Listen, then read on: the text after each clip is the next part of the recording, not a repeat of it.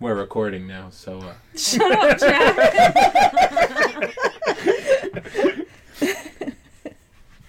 Guys, guys, you won't believe this. I just found out that this Warcraft movie is actually based on a video game. What do you mean? I thought it was historical fiction.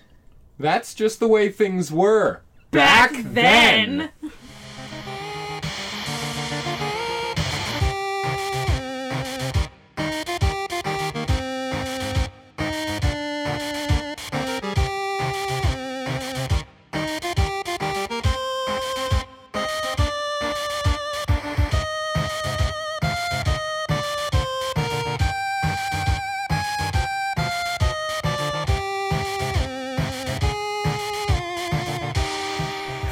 satirists, and welcome to Swords and Satire, the fantasy podcast where we turn low fantasy into high art.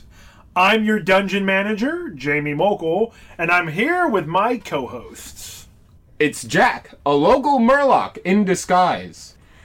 It's Chelsea here. I'm just a clay golem who wants to live. Aww. And guys, I have exciting news for you that you might not realize. We have a special guest in the studio today. oh, special guest, would you like to introduce yourself? I'm Casey Cannon, a fangirl. Woo! Yay! Best title ever. A fangirl. For those of you who don't know, Casey is the designer of our beautiful Swords and Satire logo, so you've been admiring her handiwork for a few weeks now. The best logo ever. Damn right. Thanks, guys. Well, we finally did it. This week, we watched 2016's Warcraft. Directed by Duncan Jones, who is, let me look at my notes here, holy shit, David Bowie's son. Wait, I legit didn't realize that. Yeah. me.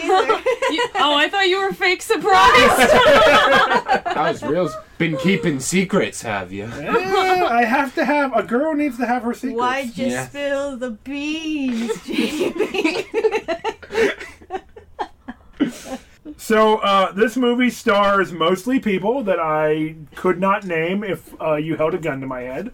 But I do know that uh, there's the guy from the show with the Vikings. What's that show called? Vikings? Oh, yeah, maybe. Sounds right. And uh, Howard Stark from the uh, That's right. from the Agent Carter series, um, and also um, the woman in the flower dress from Agents of S.H.I.E.L.D. Agents of Shield. Uh, well, uh, we usually do a summary here, so I'm sure somebody has prepared some kind of summary because I couldn't summarize this movie if my life depended on it. Our guest as the resident. Warcraft historian. Yeah, Warcraft Warcraftian.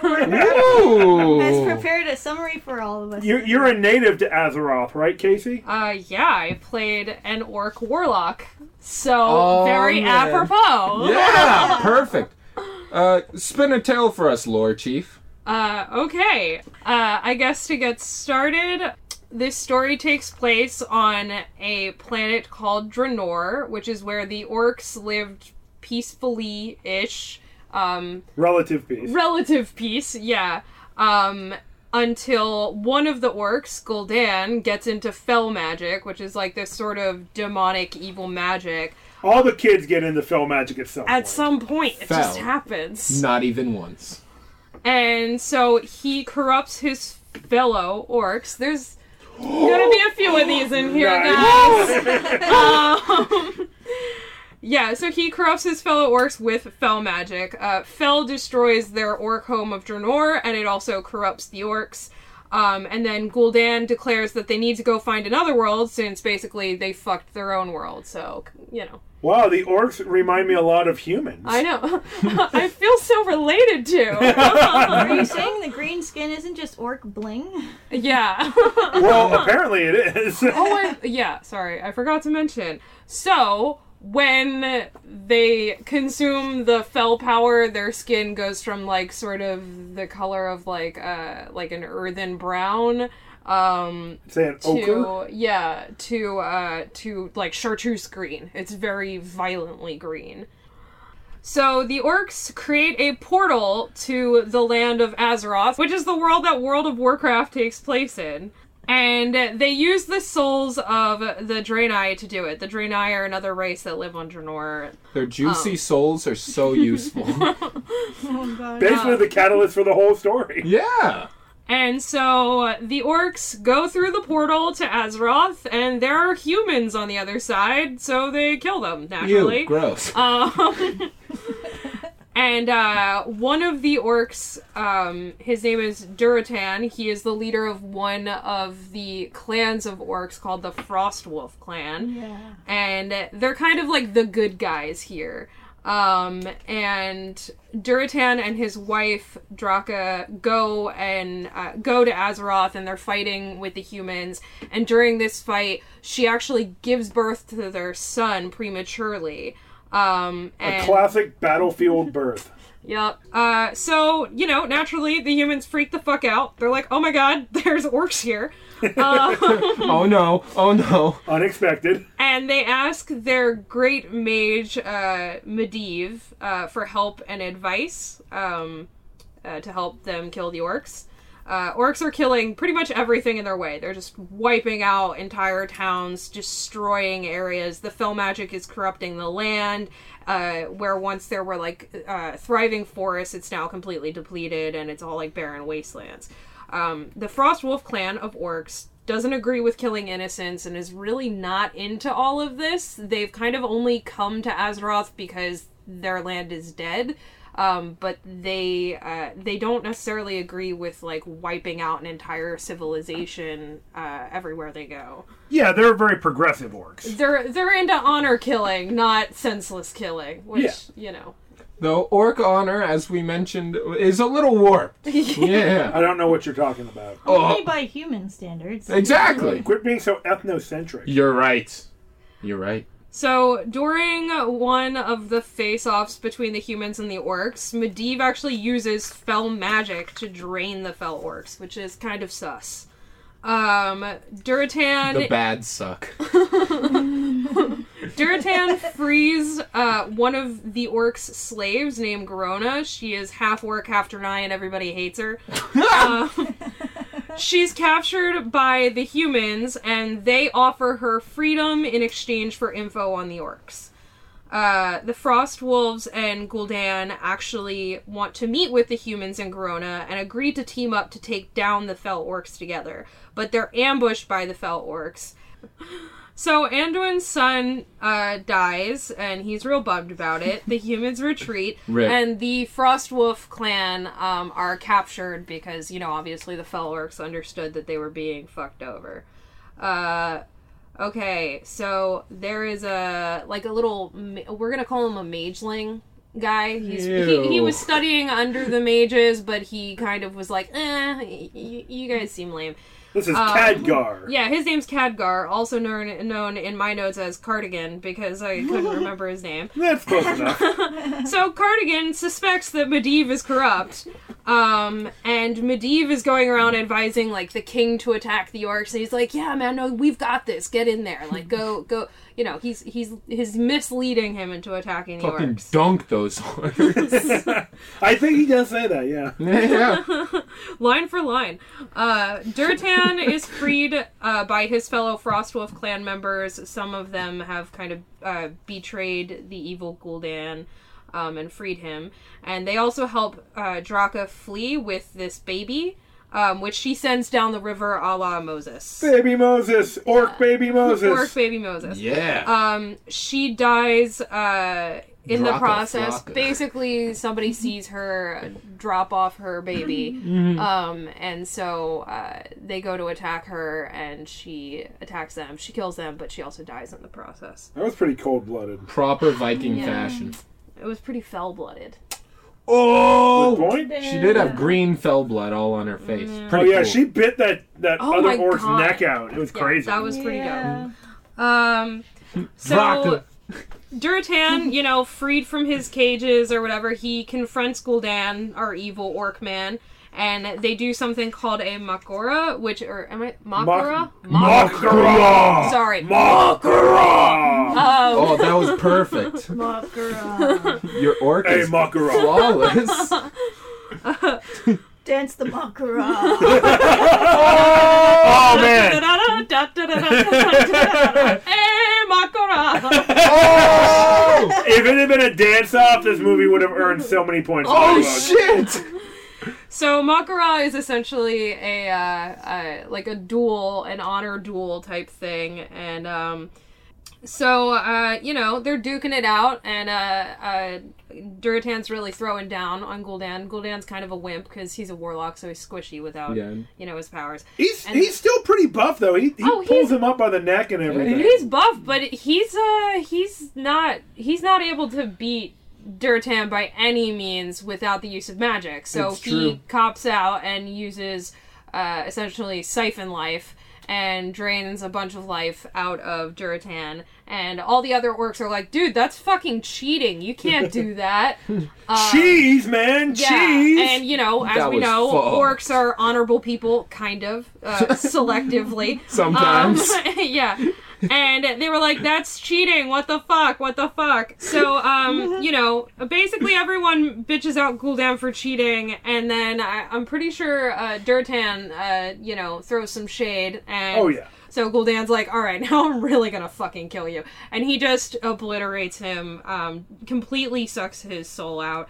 And, uh, what seemed to be the main character, Dortan, fucking dies. He was the perspective character. He was literally the narrator at the beginning and the end, which is confusing. Yeah. I assume he was an orc force ghost. Yeah, and he's uh, Ooh. he's dead as fuck now. So a bunch of the orcs are, you know, really pissed about this. They're like, "This is dishonorable." Gul'dan squashes dissent by killing a few orcs and being like, "You know what? Get in line, or I'm gonna kill you." On the other side of the world, planet, whatever, uh, Medivh basically goes full evil. He Yeah. gets fell in his eyes, and he's hanging out in a fell-filled bathtub.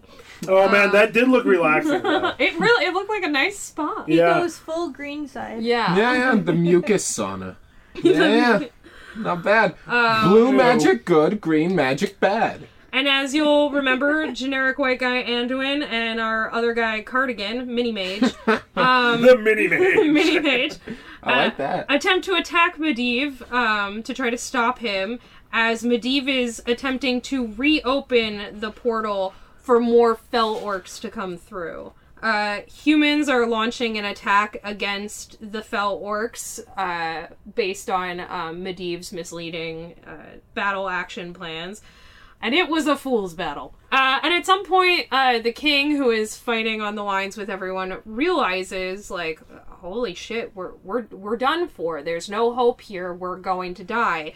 Uh, so he turns to Garona, the half orc, um, and basically says to her, "Here, kill me." Um, because if you kill me, that's a, you know considered an honorable thing, and you will have won the respect of the orcs, and they will kind of trust you because you're at least half orc.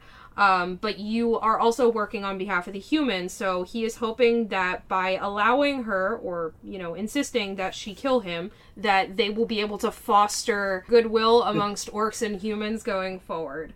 So you know, Garona does it; she kills him. Um, and then uh, Oof!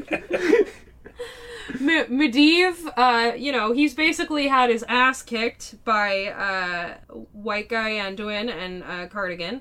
Um, so he, I guess, like got some sense knocked into him. He's he's basically like on his deathbed, and uh, in in this like moment of clarity, he realizes, uh, you know, all these horrible things that he's done. Maybe like the fell ha- fell magic uh, has loosened its grip on him, and he uh, opens the portal not to the land of the orcs, but to Stormwind, um, which is the city that the humans are from, uh, enabling the humans to retreat. And Anduin somehow, uh, I guess he like flies in and comes and collects the king's dead body. Well, if anybody had a hard time uh, following this movie while they were watching it, so did we. So Oh. the plot was very convoluted. There's one last thing.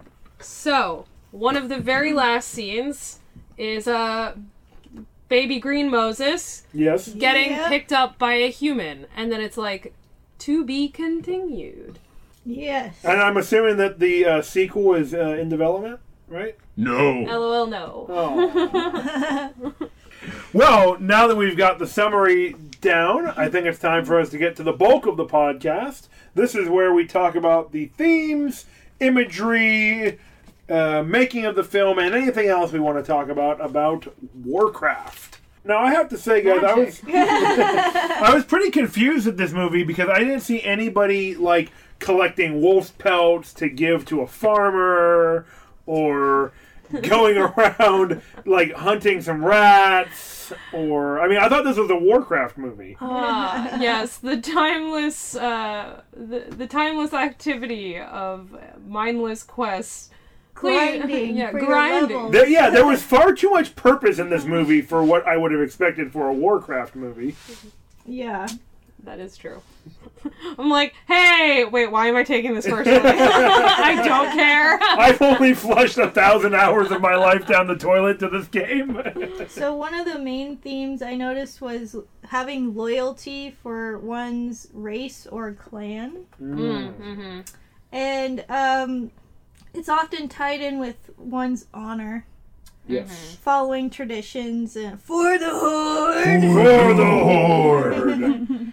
But um, a lot of the time, or with certain characters, their personal morals seem to be at odds with those traditions of their cultures. Like Durotan, uh, his personal morals of protecting his clan kind of went against the propaganda that Gul'dan was perpetuating. Um, just to increase his own power. And Anduin also, at one point, couldn't take following the king and the guardian Medivh blindly anymore when he knew that they were going to just be basically going into a trap. And he was trying to warn them that the, it was a fight they couldn't win. And so he was uh, speaking out against the king and got into trouble for it. So he and Durotan actually had a lot of similarities to their characters. I thought that was Yeah, if. Admiral Ackbar had been in this movie, he would have had something to say about what they were going into. right. The ever wise Mr. Ackbar. It's a trap. Admiral! Someone had to say it. Someone had to say it. They actually do shout "It's a trap" at some point, but not Oh. not in that scene. Oh, It's, damn. it's the scene when Durotan and the Frostwolf clan decide to meet up with the humans to try to like team up together to take down the Fell Orcs. Well, and there was a lot then- of traps in this movie. And then the Fell Orcs were actually like hiding out there, um, and you know, the Frostwolf clan was genuinely trying to team up, but then the humans mistook it for a trap because they thought they were being misled. So you got some Right. good. It's a trap Nice. action. and we love trap action. There's a scene where Gul'dan just has a dude kneeling next to his throne. He's just juicing him like a tasty snack every once in a while while having a conversation. Like he's taking a like a drag from a cigarette or Oh, yeah, a he's, vape. he's got his hot vape right next to him. Yeah. Yeah, it's Ready to go. It's actually really haunting whenever they draw life from people. They Yeah. look like they're turning into ghouls or something. Yeah, they're It's super creepy. they're juicing. I should make it clear it's magic juicing. Um, so Oh yeah. Better or worse? It's Good a point. it's a siphon life. Uh, so there's there's they're not literally putting them in a juicer. So it's siphon life, not vape life. yeah. They're not treating people like Capri Suns, where they just like stab a straw into them and start slurping. Though the effect looks pretty similar, the toll it takes on their body, it does look like a pouch being drained. Uh-huh. Yeah, it really does. Yeah, just that loose skin on the bones. It is fucking gnarly. Yeah, pretty brutal. If I had to make a point for class struggle, I think it would be a government thing because there. When you drew comparisons between Anduin and Durotan, it bo- shows both times people going against their leader mm-hmm. for a sense of honor. Yeah. And that shows that there's kind of like an ethical law that takes like priority over literal law. Mm-hmm. Because chieftains aren't normally allowed to disagree with a war chief in the horde. Ah. Well, they, they can disagree and they can challenge Damakara, but it's dishonorable to disobey. Yeah, it's a death based democracy, which is. Yeah.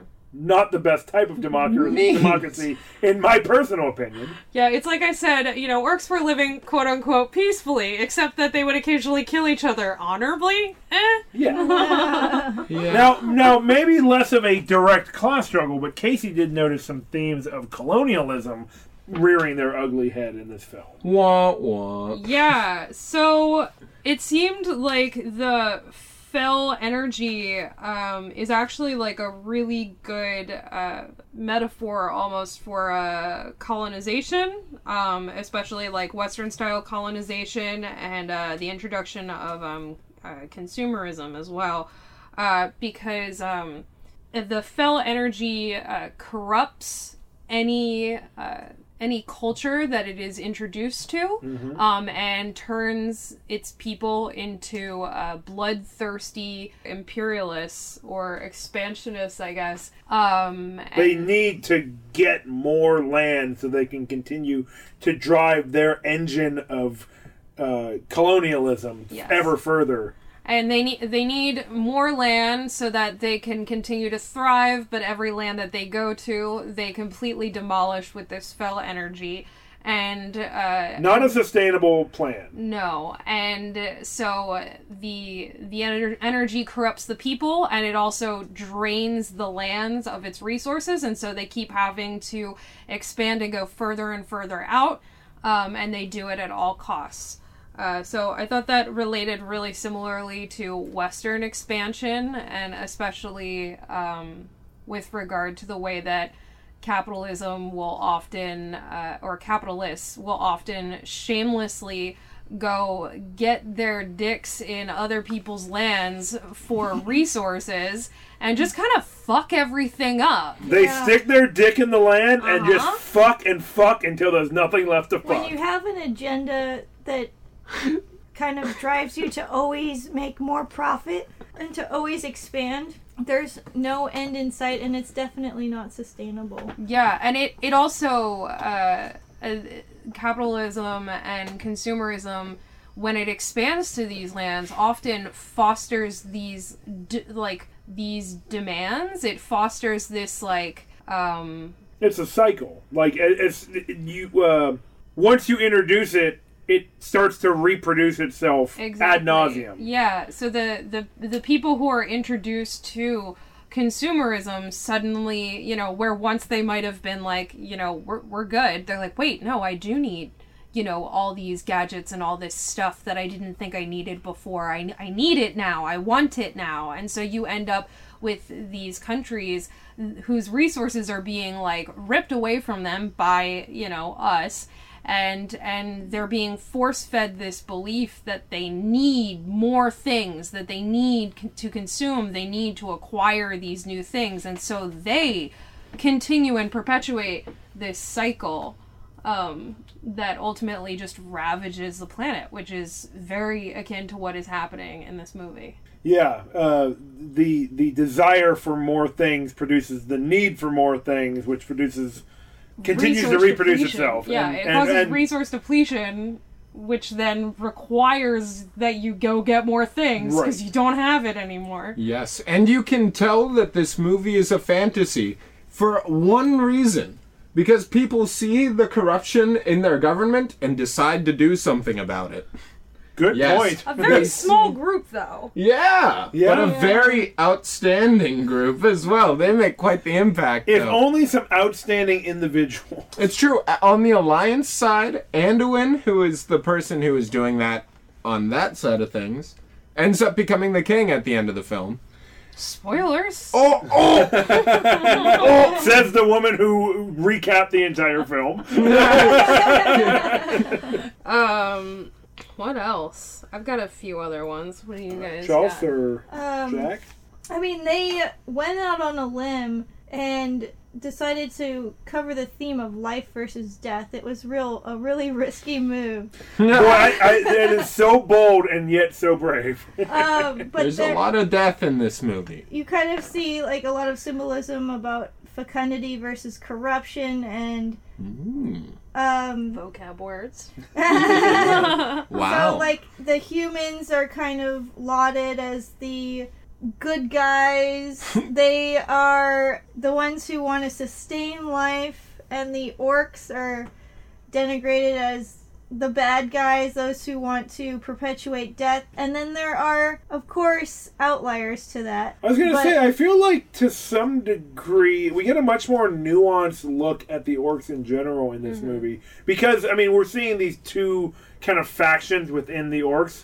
The humans are kind of like, to me they're kind of an afterthought in a lot of what's going on. I mean, like we said, um, Durotan is kind of the perspective character of this to some extent. It's true. You are made to give much more of a fuck about the orcs than you are the humans in this. I mean, orcs are the most interesting race. Yes. So Yeah, but so the orc lifestyle is kind of portrayed as something that's not sustainable, hmm. which it isn't, but that is because there is corruption within their ranks. I was gonna say I kind of disagree because I think that their their lifestyle was actually sustainable for Yeah. for years, and I know that some of this stuff I do know because I love World of Warcraft lore. But um, yeah. they're they the way that this movie paints it, they make it seem like there's just one faction of the orcs that's like the good guys who like get that you know being these uh, imperialist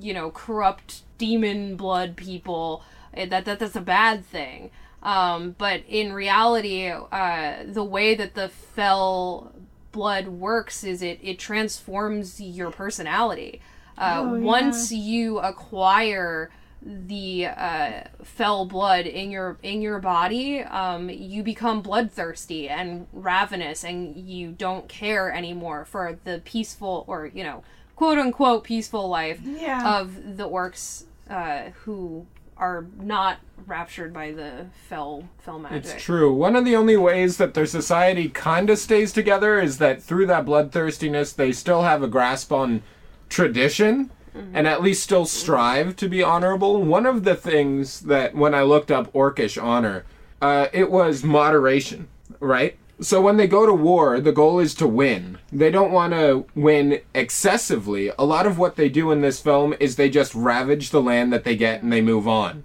that corruption wasn't there, they wouldn't be doing that. They would expend as many troops as they need minimum to get the job done, use the minimum amount of resources to get it done as well. It sounds to me like this movie stands as a good metaphor for addiction. Ooh. If the orcs are are trying to practice moderation, but then get infected with this fell power that makes them constantly need to consume Yeah. more of the power, they become addicted to the you know it through a chemical or physical physiological need. But if you know they they have a cultural appreciation for moderation, at least in the lore of, of the game, it sounds like, then that is kind of an interesting juxtaposition between the the you know the desire to kind of do things a certain way and then something that takes over and prevents them from being able to make those measured decisions. exactly. Yeah, they discard a lot of their morality uh, because of this fell magic,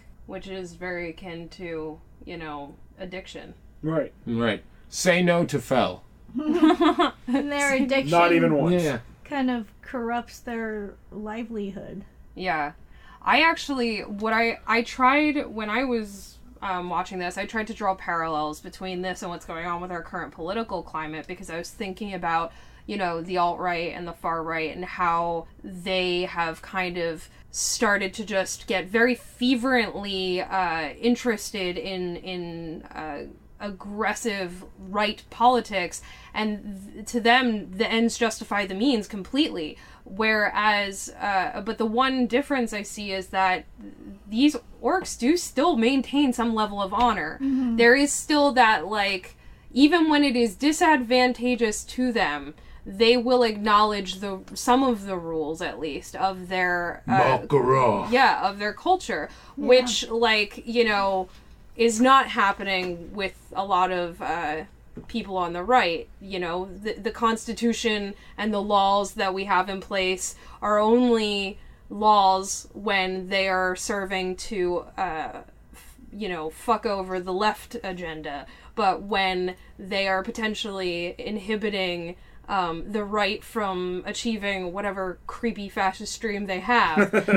Suddenly, you know, the rules go out the window and none of this is real and fuck all of it. You know, they're they're ironically complete opposites. But They're Gul'dan supporters. That's, that's when you get a lot of people talking about corruption in the government. yeah. Yeah. Yes, fell corruption. Right. Fell corruption in the government. there be fell in Congress. So it seemed like um, within the lore, at least described in the movie, the humans had outlawed magic uh, because it was corrupted by the fell, or it was like you said, Casey, it was like a beacon for the fell.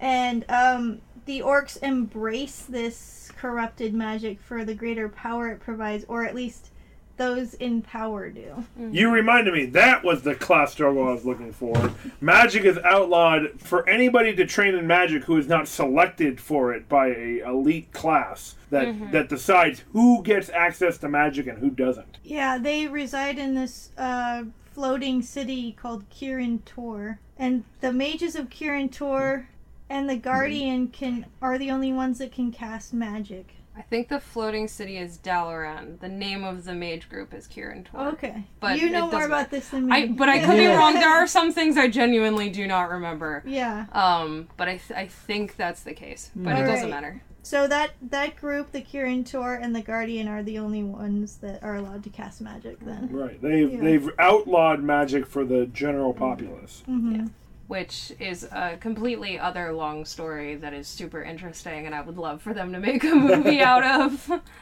Yeah, it seems like they have the humans have rejected this corrupted form of power, but then it, the corruption still gets through anyway because they've consolidated that power with one person. Right. Potentially.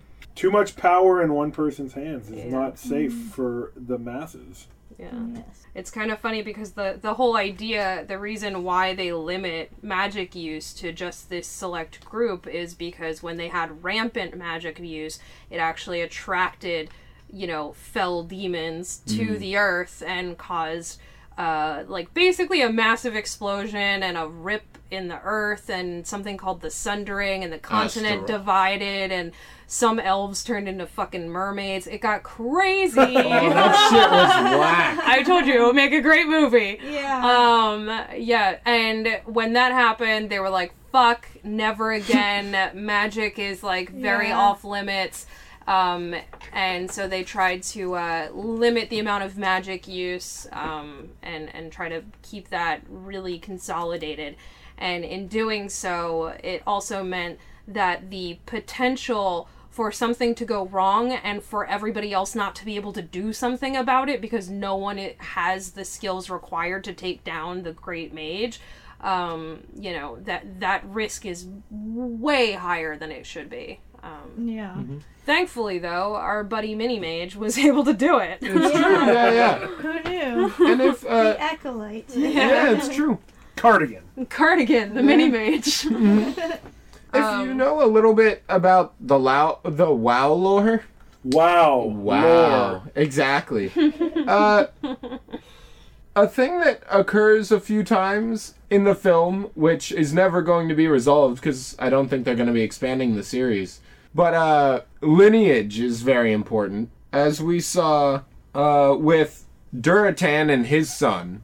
Uh, his son is, later comes to be named Thrall, and he's a very important character in the series as a whole. Why He don't they just the call him chief. Orc Moses? They could have. People call him Orc Jesus all the time too.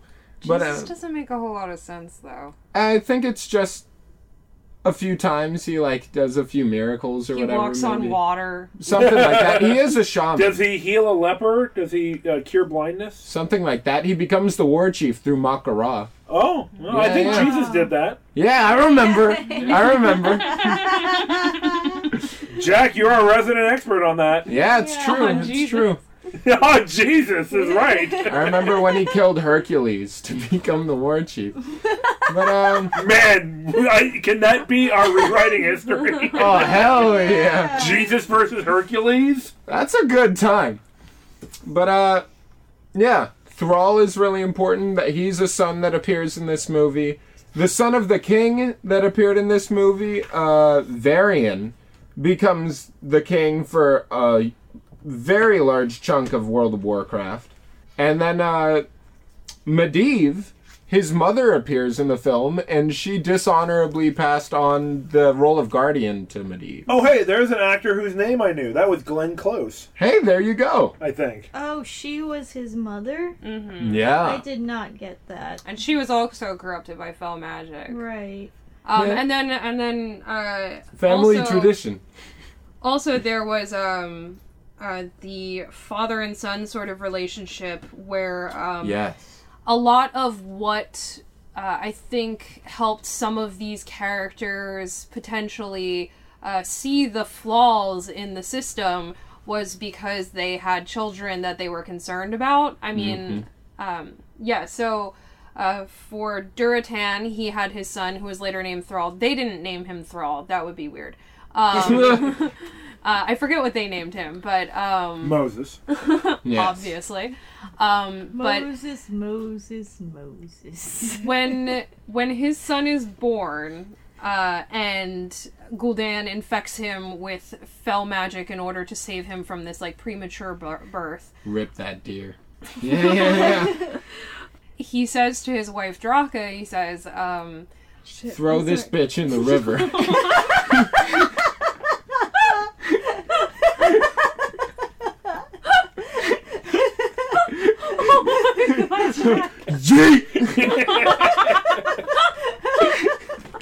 "No." I don't think that was the exact quote from the movie. um, he says, uh, you know, like if if if Gul'dan can infect, uh, you know, such an innocent child with fell magic, you know, like this is this is terrifying. The level of power that this has, and and the fact that he basically has has infected my kid with this horrible bloodthirst from birth. Um, and he's really fearful of fell magic, and he's really fearful of Gul'dan, and he doesn't think any of this is a good idea, and he's really concerned about his kid and about um, the effects that this this fell magic will have on his people and potentially his son's ability to grow up and be a strong and and uh, noble leader. Um, yeah, basically like ruins his chances of being a, a normal, honorable orc. Yeah. Um, and then uh, we have Anduin, whose son, I don't know, you know, he cares about him. I don't care about humans. You know, it's They're hard. there. It's hard to care because they don't as really establish that relationship very well in the movie. no, they no, don't. I was totally baffled when you guys said that that was Anduin's son. hmm They Yeah. seemed like they weren't very far in age too. He must have been like ten years old when he fucking fathered that kid. It can happen. Yeah. Yeah. Gross. It, that's that's terrible. just the way it was back then. Oh. Yeah, you're right. You're right. Yeah, yeah.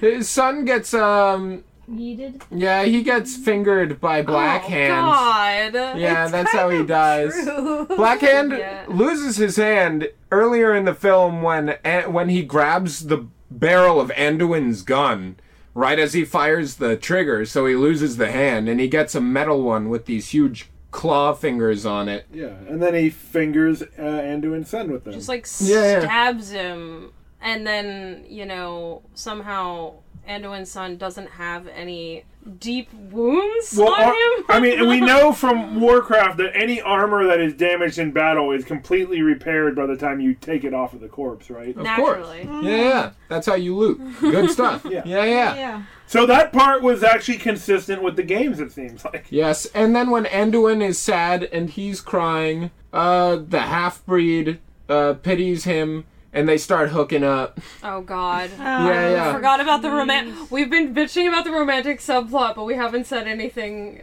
I, yet. I think Yeah. we we willfully forgot it until Jack horrifically Yeah. tore us Yeah. back to the reality where we have to talk about the unfortunate romantic subplot that I hate oh so much. I had to phrase it that terribly because that's how it felt. My son is dead. Uh, yeah, but are you down though? yeah, you DTF. that literally happened. You up? He's like crying and she starts kissing his neck and he's just like, uh, you know what? This will help me heal. yeah. Like I my grief need boner is so strong right now. One of the strongest types of boners. You make my boner cry. So I think we should I think we should have a proper discussion about Oh yeah, uh, go for it. Garona. Oh, yeah, I was just gonna say we frequently complain about these half-cocked uh, Oh, they're full cocked. romance uh, sub romantic subplots in a lot of these fantasy movies. This was totally tacked on. Um, Very unnecessary. I thought that Garona, that's the half orc, was treated like an object for most of the movie. She wasn't treated like an autonomous individual. I mean, We literally meet her in chains. She's with a the slave. yeah, with the orc she's a slave, and then with the humans she's a prisoner.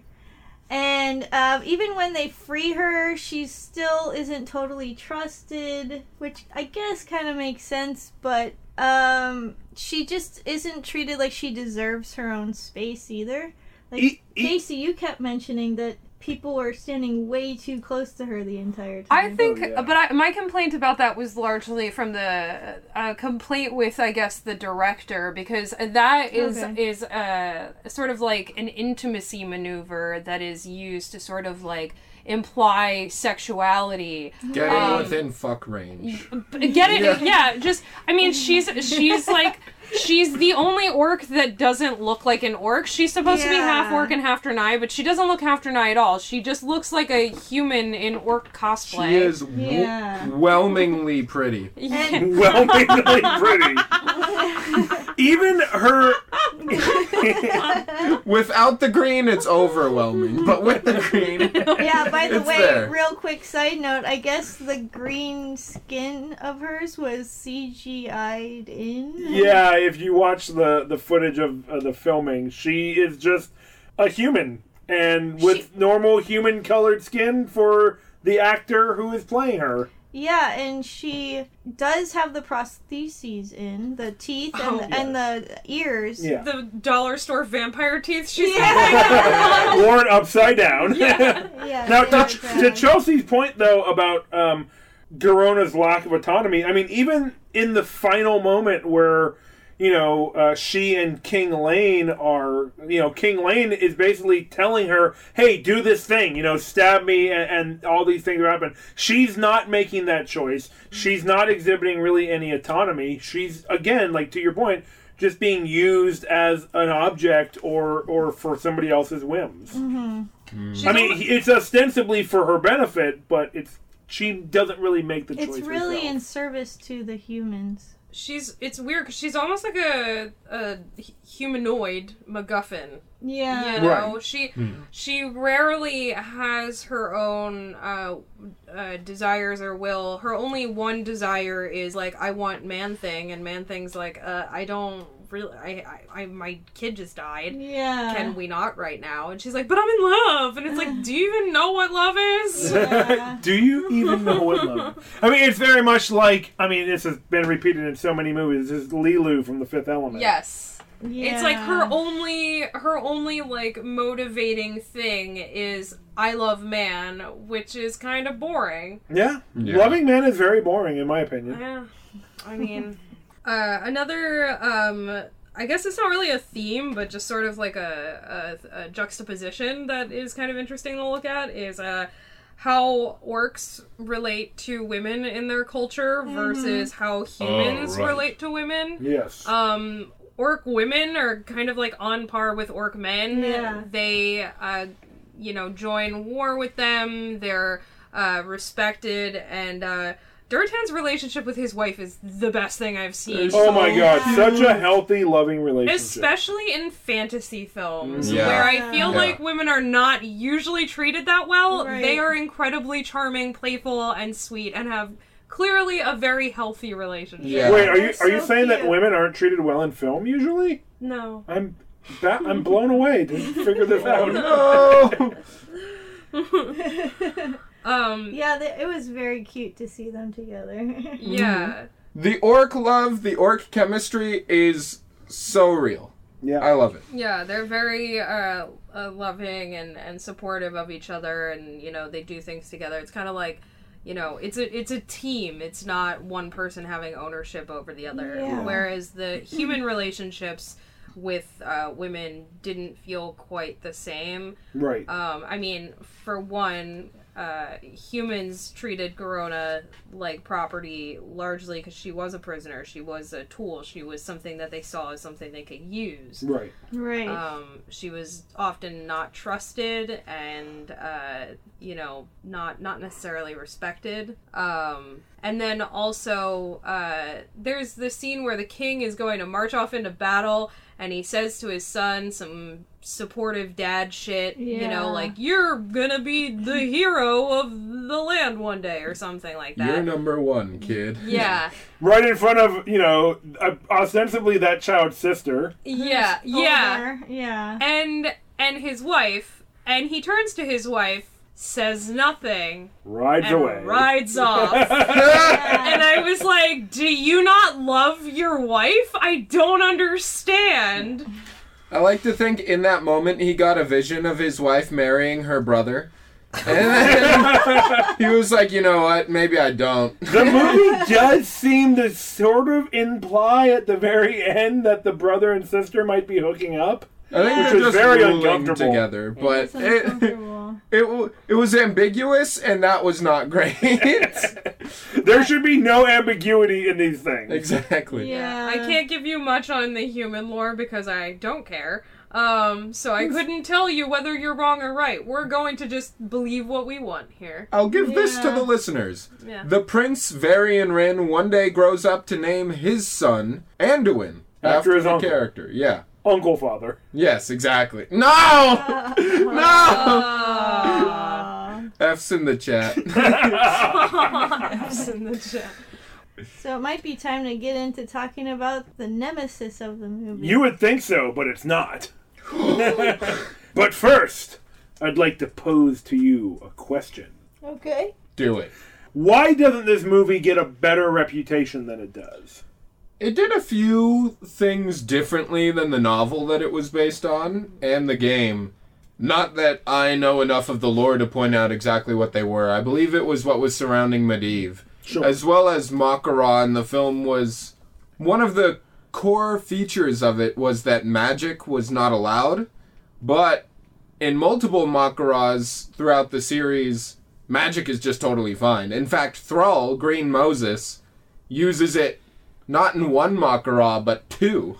So, he shoots lightning bolts. Not in this movie, but eventually. No, he's still a baby in this movie. Yeah, yeah. If he was shooting lightning bolts, that'd be a that'd be a hard upbringing. He's just shooting snot out of his nose right now. It's Yeah. true, very cute. He actually does. They have snot out of this fake green baby. CGI snot is top tier uh, Graphic. graphic effects, yeah. Mm-hmm. Um, some of the reviews were saying that the CGI wasn't very good. I thought it was great. Yeah, I thought it looked pretty good, yeah. Dude, Loki is so loud. Yeah. You If- might if you- pick him up. Yeah, if you hear our rumbling right now, it's our cat Loki. Yeah, Yeah, yeah. he's sitting on my lap. Just imagine an uwu and it'll make you feel better. But, But uh. I think potentially two of the things that might have deterred some people from this movie might have been um, one that it is World of Warcraft and it kind of has Yeah. it has a bit of a reputation. I mean, people who like World of Warcraft like it, and people who don't think it's for fucking nerd losers and like you know don't get it, and probably don't want to go see a movie about it. Um, the other thing is that you know there's a lot of people in this movie, and there's a lot going on, and you know as a person who loves World of Warcraft lore, I think it's fun but I'm not so sure that someone who doesn't know anything about this would be that intrigued or engaged in it. Right. And they might just feel overwhelmed and it might Totally. feel like you know, you guys were saying how like the love story is is just tacked on, you know, like right. the love story is a part of the lore, but it, you know, in the movie feels a little bit ridiculous. right. Your tears turn me on. but uh, Yeah, I was I was kind of wondering if if we all kind of thought that maybe it had something to do with the just the heavy reliance on lore. There's a lot of characters that you have to follow. It's not an easy movie to follow, even if you're taking notes and paying really close attention, like I was. Yeah, I think it was a movie for the fans. It's a movie for the fans, and most movies like that do not have the budget that this film had. Right. And it Or was David Bowie's son to direct them. It's true. It's true. And the CGI in this film is fucking incredible. We watched we watched it was like a three minute three and a half minute clip of basically uh how these worlds were created and you know they show the actors in those little jumpsuits with the Yeah. little uh black balls on them Yep. and uh yeah i know and don't giggle They're white balls on black suits, anyway. Oh, my bad. Maybe not. They're Um, gray suits with white and black. I Oh don't know. are you guys colorblind they were green um, And then he was covered in balls, all the colors of the rainbow. Can you How paint sweet. with all the colors of the wind? I mean, yeah, this is an ILM uh, graphic Oh effects my movie. I mean, that- I thought it looked really good. What? Re- in rewriting history, just a musical version of the film. yes. Only if we can uh, come up with some of the songs, Oh yes. Ugh. More on that to come. or not. or not. Um, but it's it, it's a movie for the fans, like you said, and I think that unlike other other movies that are made for fans, like Harry Potter. Um, the World of Warcraft group is a little bit more insular, and people don't necessarily want to engage with it if they're not already in the fan group. Um, if anything, the Barrens chat would deter a lot of people the fuck out of this movie. So The the what? the Barrens chat. Uh, it's a so memey. it's basically where Chuck Norris jokes came from. Oh no. Oh, Yeah. Enough said. It's- When you play World of Warcraft, there is a chat for each zone you're in, each like region. One of the regions is called the Barrens. It's actually right next to Durotar, which is Uh-huh. named after Durotan. Aw. Um, and the Aw. Barrens is one of the like starting areas for the Horde, and it is just full of a bunch of little dweebs making. oh, I don't know if this is still true, but you know, making Chuck Norris. Once upon a time. as a as a little dweeb, I'm not sure how I feel about this. Dude, orcs loved Chuck Norris back back then. Back in You know? those days, Yeah. I see. It was relentless and kind of painful. That's it. Sounds like it. And it, Given uh, what you've told me about it already, I believe you. I'm really surprised they didn't include that in the film. If it's such a Yeah, I don't. I don't part. remember um, seeing Leeroy Jenkins either. I would have thought he would have. Yes! played a major part. boy. Yeah. Oh my god. If someone wanted to make like a highly edited roast of this film, I would love to see them just have like a chat superimposed No, over, the, the lower movie. left side of the screen. Oh, I love it. Just making shitty Chuck Norris jokes while the film is going. Listeners, get on it. Yeah. Well, then it's time for our new segment Evil, Stupid, or Misunderstood. This is where we determine if the villain of the film's motivations were evil, stupid, or misunderstood. Title still in workshop. Yeah. I, I don't know. I feel like it's kind of the perfect summation of what the section's about. Yeah. So I guess we're talking about um, Gul'dan here, right? I mean, I guess he's also, kind of Medivh. yeah. Suppose so. He- He's he's you. We, we find out over time that he's a villain, so we can break them both down. Mm-hmm. I think Gul'dan is straight up evil. He is not Sure. reflective about using the fell magic. Mm-hmm. He's totally unrepentant. He just is, is selfish. He wants more power. He del- he seems to delight in taking the souls from other people and their life magic.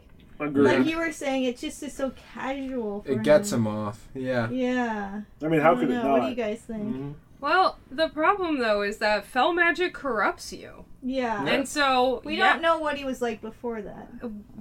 We may, I just don't remember. Okay. But it also doesn't But matter. we don't. because we're talking about the movie, Yeah. not, you know, the millions of years of fucking World of Warcraft lore. Yeah. But uh, in this in this world, you know, we we don't really know if Gul'dan is is actually a good guy who just got corrupted, who just got manipulated um, by the fell magic, um, or if he is a bloodthirsty person and that's why he wanted the fell magic in the first place. Um, we're really not sure. It's not really that easy to tell. Uh, the fell magic is definitely evil, Right. yeah. Yes. but Seems like it. and the people who consume it become evil right. but are those people uh are those people evil despite the fact that they are under control which is kind of the big question of world of warcraft um because uh later on the orcs are able to sort of find a way out of the fell magic they're able to kind of like free their spirits or their souls from the bloodthirst of the fell magic Okay. and so they're trying to be treated like normal, but humans don't see them that way because they basically came and like wiped out entire chunks of towns and cities and stuff. yeah. Yeah, there were a few bad orc leaders in there. Orc Hitler, pretty much, Garrosh. He was there. But, um, yeah, when it comes to Gul'dan, I, I, I'm gonna have to say evil. At least in the context of the film, he starts already super corrupted and ends super corrupted. So, Right. We never get a chance to see him be any other way. flat, flat character. Yeah. He doesn't really have an arc in this. No, no. Now I'm gonna I'm gonna go out on a limb and say that I think Medivh's motivations are stupid. Ah, let's Oh, hear it. Really? I do. Uh, he- Dummy You know, dumb. he's already in a position of a tremendous amount of power. He doesn't need to. You know, he he's the the head of this mage academy. He's the guardian of the realm, the world. I'm not even sure what he's, the, the guardian. guardian. of. He is the guardian, and and you know he he has this very sudden change where he's like you know he he overuses his power and it like just pushes him even farther, and, and suddenly he's very unconvincingly showing up in the king's war room, uh, trying to like influence uh, King Llane in the most um, like transparent way. And drunk Anduin is the only person in the room who can see what's going on when when you know he's basically like twirling his must you know uh, mustache at this point. Uh, Medivh is and you know, and then in this kind of last moment, he he finds redemption, but he only really fell like a few hours beforehand, and then suddenly he's dying. He's like, "Oh, actually, I was being a dick. Sorry, guys." The king does mention though that he's been gone for six years, or maybe it was out, out Anduin. Yeah, Uh, somebody does mention. One of A them few times, mentions, yeah. you know, you've been gone all this time, and I think he might have been brewing up some shitty film magic in that time. but then why was he helping them in the first place? I th- because it's it's sort of like a Dr. Jekyll, Mr. Hyde thing. I think. He, Definitely. he was like resisting it for a long Yeah. Yeah, time. uh, there's one scene where he's crying, and uh, he's Right he while says he's the dying. line. Yeah, he says the line like, "There were times I can't remember." Yeah, so there there are periods of time where he's not in control of his own actions. Hmm. Yeah, gaps in his memory. So So it's it's almost like I I feel like there's the potential for both villains to be misunderstood. Maybe not misunderstood. Their their evilness is understood, but it is not who they potentially really are. But mm-hmm. we're not really sure of that because Right. we never got to meet them prior to their corruption. There's not enough in the text of the film to make a Exactly. judgment of. Mm-hmm. Yeah. That's Yeah. fair. All right. Well, then now it's time for the part of the show where we give our ratings for this movie. So I'm going to go around and ask you each to give me your most epic moment or part of this movie, and then give it a rating between 1 and 10 swords. Casey, you're our guest. Would you like to go first? Sure. I'm gonna go real high and give it ten battle axes. Battle axes. Oh, Uh-huh. that's a guest rating. Yup. I controversial. I love. I have such a soft spot for World of Warcraft, and I love lore, and I love World of Warcraft's lore, and even though I know that some of this is inaccurate, it still felt very fulfilling to watch. Cool. Do you have an epic moment you want to talk about? Your favorite or your favorite part of the film? Pretty, I don't know, just pretty much any time the orcs are kicking ass and taking names. Like I know that in some cases they're bad guys, but they're just so amazing. They just fucking wipe people out. They've got one guy had a shield with tusks on it, and he just rams it into a fucking horse. Yeah. Jesus Christ! Pretty good fights. yeah. That was pretty epic. brutal. And then the the the um the siphon life suck. spell. Yeah, the suck. The big suck. The big suck spell. oh Cool. man, that's some heavy shit. All right. Jack, an epic moment and your rating. Yes. An epic moment in the beginning when we first see Cardigan. He is uh he's kind of rooting around in the castle where he's not supposed to be, just kind of sorting through some magical documents to steal some spells, I believe, or he's looking for evidence. When he is caught by Varian, they go to investigate a body that was found that was corrupted by fell magic. And uh Cardigan and the dude has no eyes, they are missing, and his mouth is like fucked.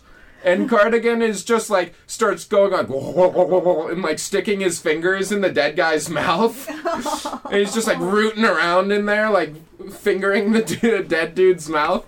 And then the A lot dead of fingering in this movie. yeah, the dead dude just like spews some green dust from his gullet.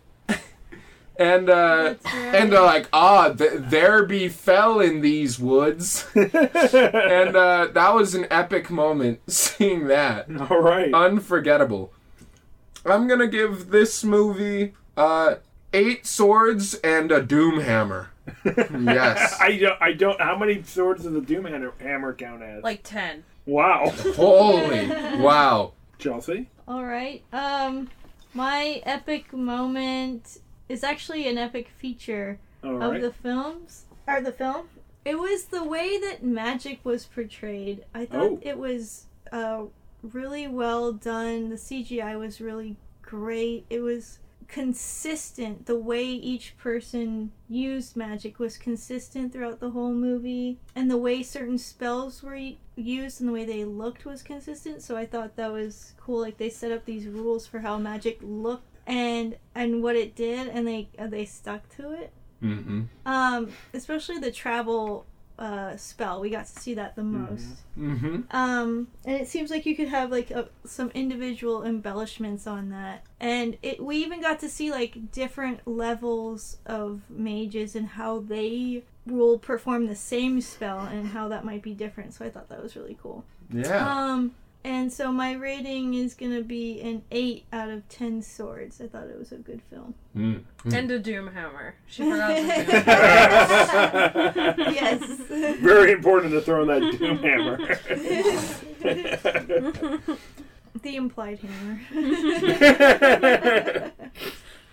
so the epic moment that I want to talk about is um, Durotan riding a horse. Now the important thing, the important thing to keep in mind is that in this movie, orcs are much larger than humans. Chunky. So when he's riding this horse, he seems like like he's barely fitting. Like the horse would be terribly struggling, and he is holding the horse by the head and basically steering it in the direction that he wants it to go. It was amazing. I've never seen anything like it. I thought it was very clever. I Yeah. got the horses in the back. Um, and then my in my ass.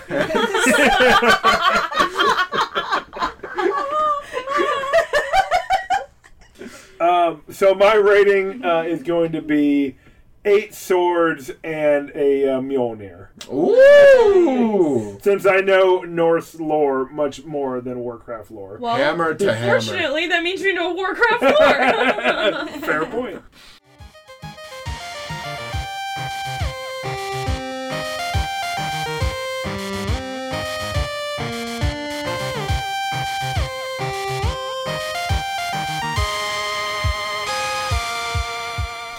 All right, well, then I guess it's time to start rewriting history, everybody. This is the part of the podcast where we talk about uh, either a sequel, a re- reboot or a spin off for the film we just watched.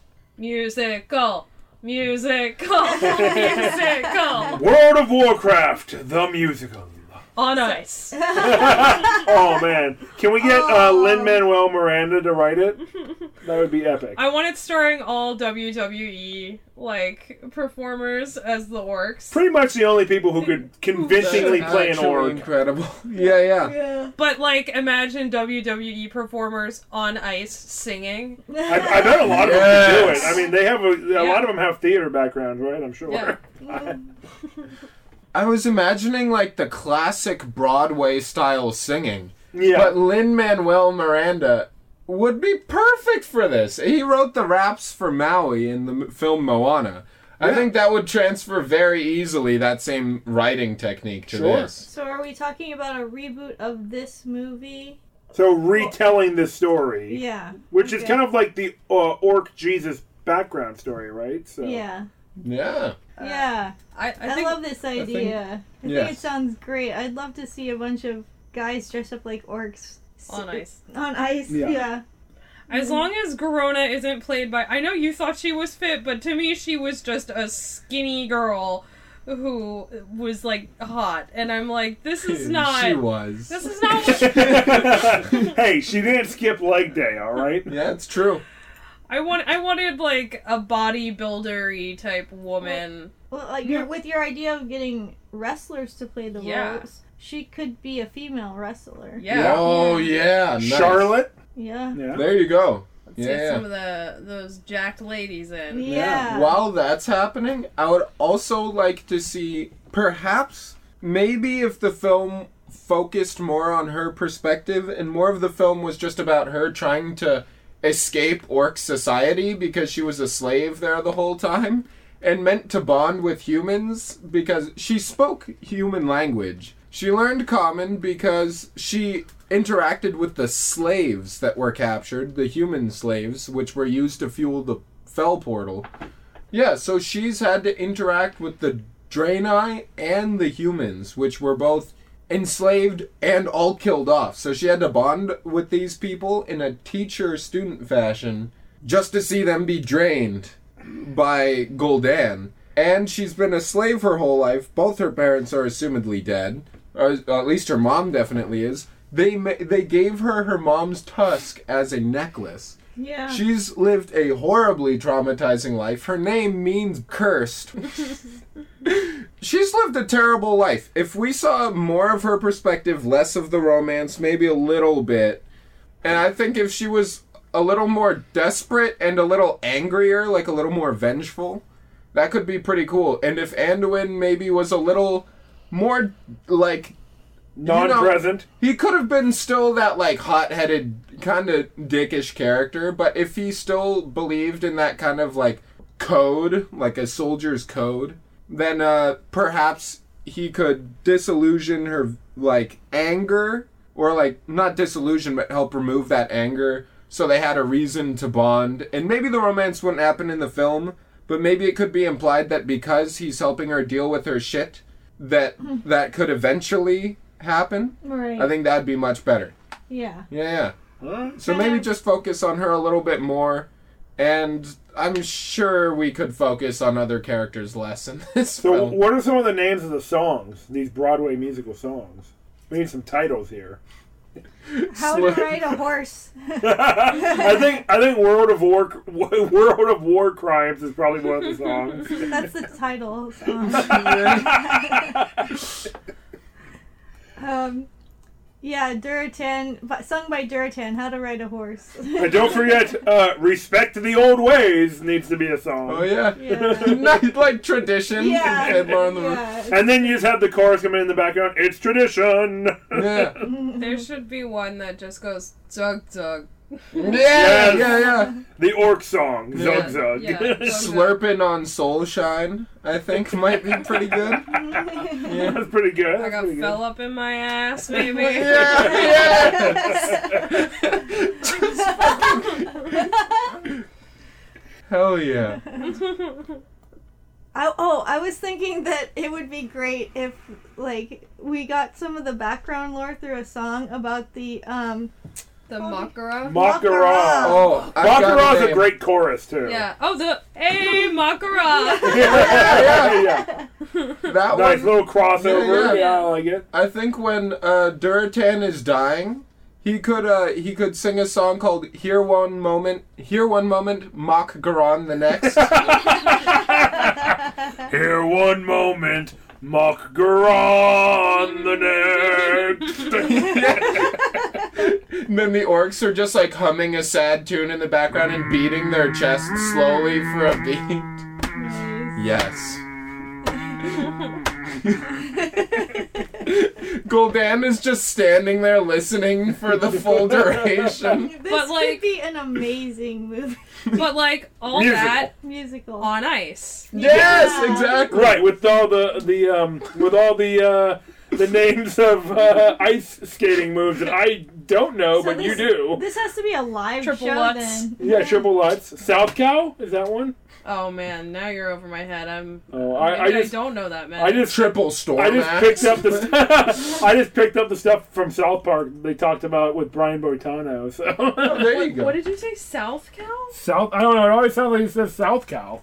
I don't know. I'm Maybe. prob- probably mishearing it. Yeah, yeah. War crimes on ice. Yeah. World of War crimes on ice. Oh yeah, right.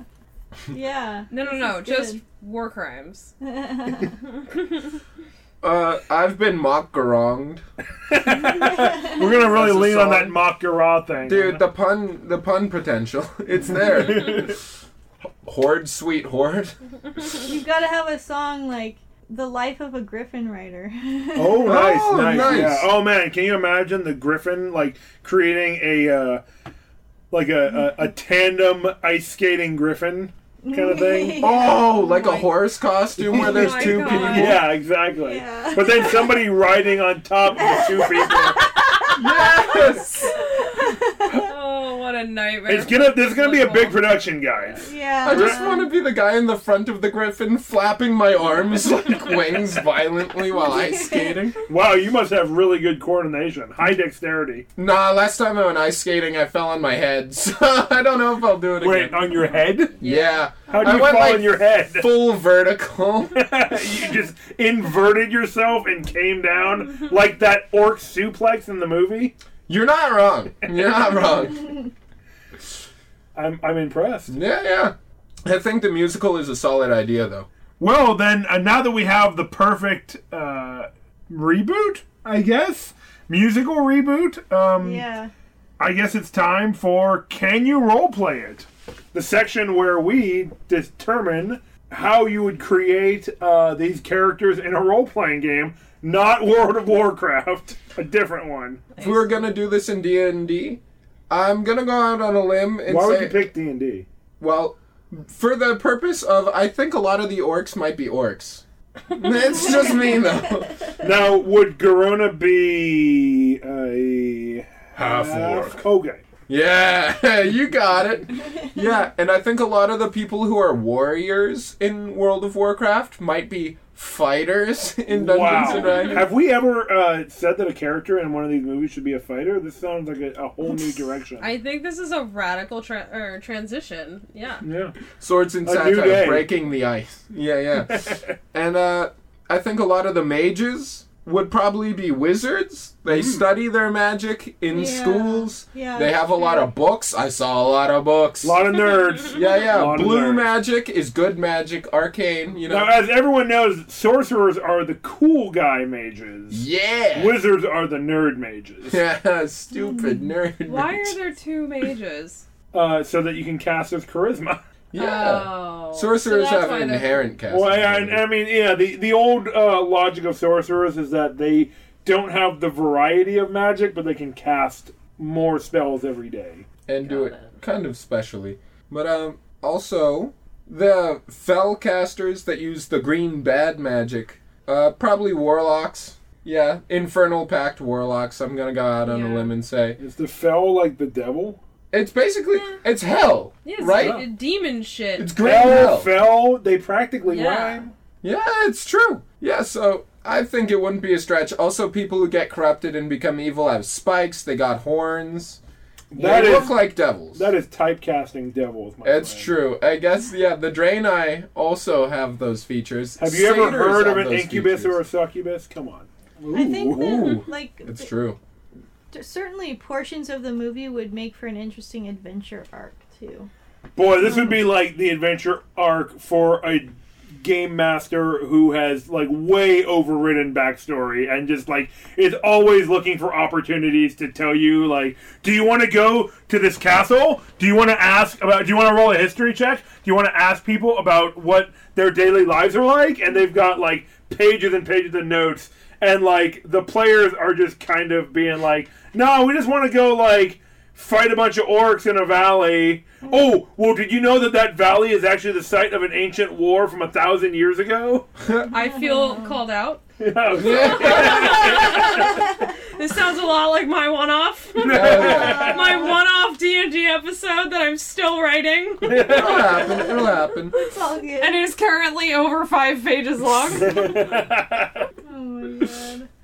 I do think Medivh would be a cool villain though. Because Oh, yeah. um he Someone the party trusts in the beginning, or, or yeah, ostensibly and he trusts in the does act as an ally part of the time and and so you can't quite pinpoint which of his actions are helping you and which are hindering you. I like it. And I think Yeah. that makes for a frustrating villain, uh, something that's really challenging and interesting.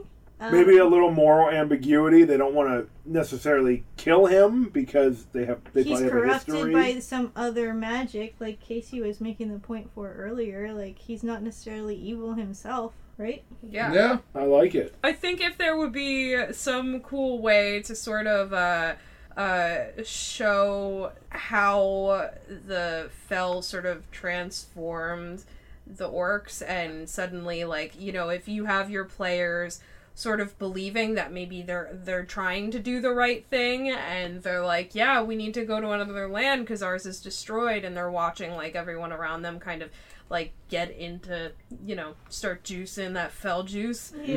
And, Delicious uh, bell juice. and and and have have the players slowly watch the world that they're participating in change but almost like it's a secondary thing so you have the the players kind of going off and doing quests and doing their primary quests but then as they're doing these like primary quests you're informing them of these like sort of slow but pretty big changes yes. in their settings Yeah. with like the people that they live with and the settings that they live in and slowly they suddenly realize that they have to leave hmm. and and the players maybe think that they're like not the bad guys which is kind of sort of the same thing that's happening with the frost wolves where they're like we have to go to azeroth we we have to Yeah. do it Yeah. and then you know you get there and and then like your your entire town or your civilization or whatever just fucking kills everybody on this new planet you go to and you suddenly realize fuck it wasn't our planet that was dying it was us killing our planet Right. Nice. You know. Yeah, oh, yeah, I like that's it. so good. i love That's so stories good. where you make your players feel like they're the bad guys Yeah. so do I. i know Oh, I can't wait to have you as a DM at some point. Yeah, yeah. Yeah, that's gonna be great. I, I, I'm the only advice I would give is that if you're gonna play an orc, remember tradition. yes. Oh. Respect the old ways. Follow the horns. Well, I think that just about does it for Warcraft. Casey, why don't you tell the listeners where they can uh, find some of your work? Oh, yeah. Um, so I have a portfolio on my website, which is at www.caseycannon.design. Casey spelled C A S E Y, Cannon spelled C A N N O N. Um, and yeah, my portfolio's on there. Shoot me an email. There's contact information on the website. If you need any fancy design work done, I do branding, packaging, um, and illustration and lettering. So I'm down to do all those. Those sound like Cool. wonderful services that many of our listeners probably need done. And as always, you can follow us on Instagram, Twitter, or join our Facebook group at Swords and Satire. Uh, thank you all for listening. And uh, if you have a moment, please go on to iTunes and uh, leave us a little rating if you enjoyed the show. Yeah. Yeah. Yeah. And until next time, Hail Crom! That's right, Hail Crom. Yeah. Hail the crumb. yeah. Crummy Yeah. baby. For Crom. Hail crumbs.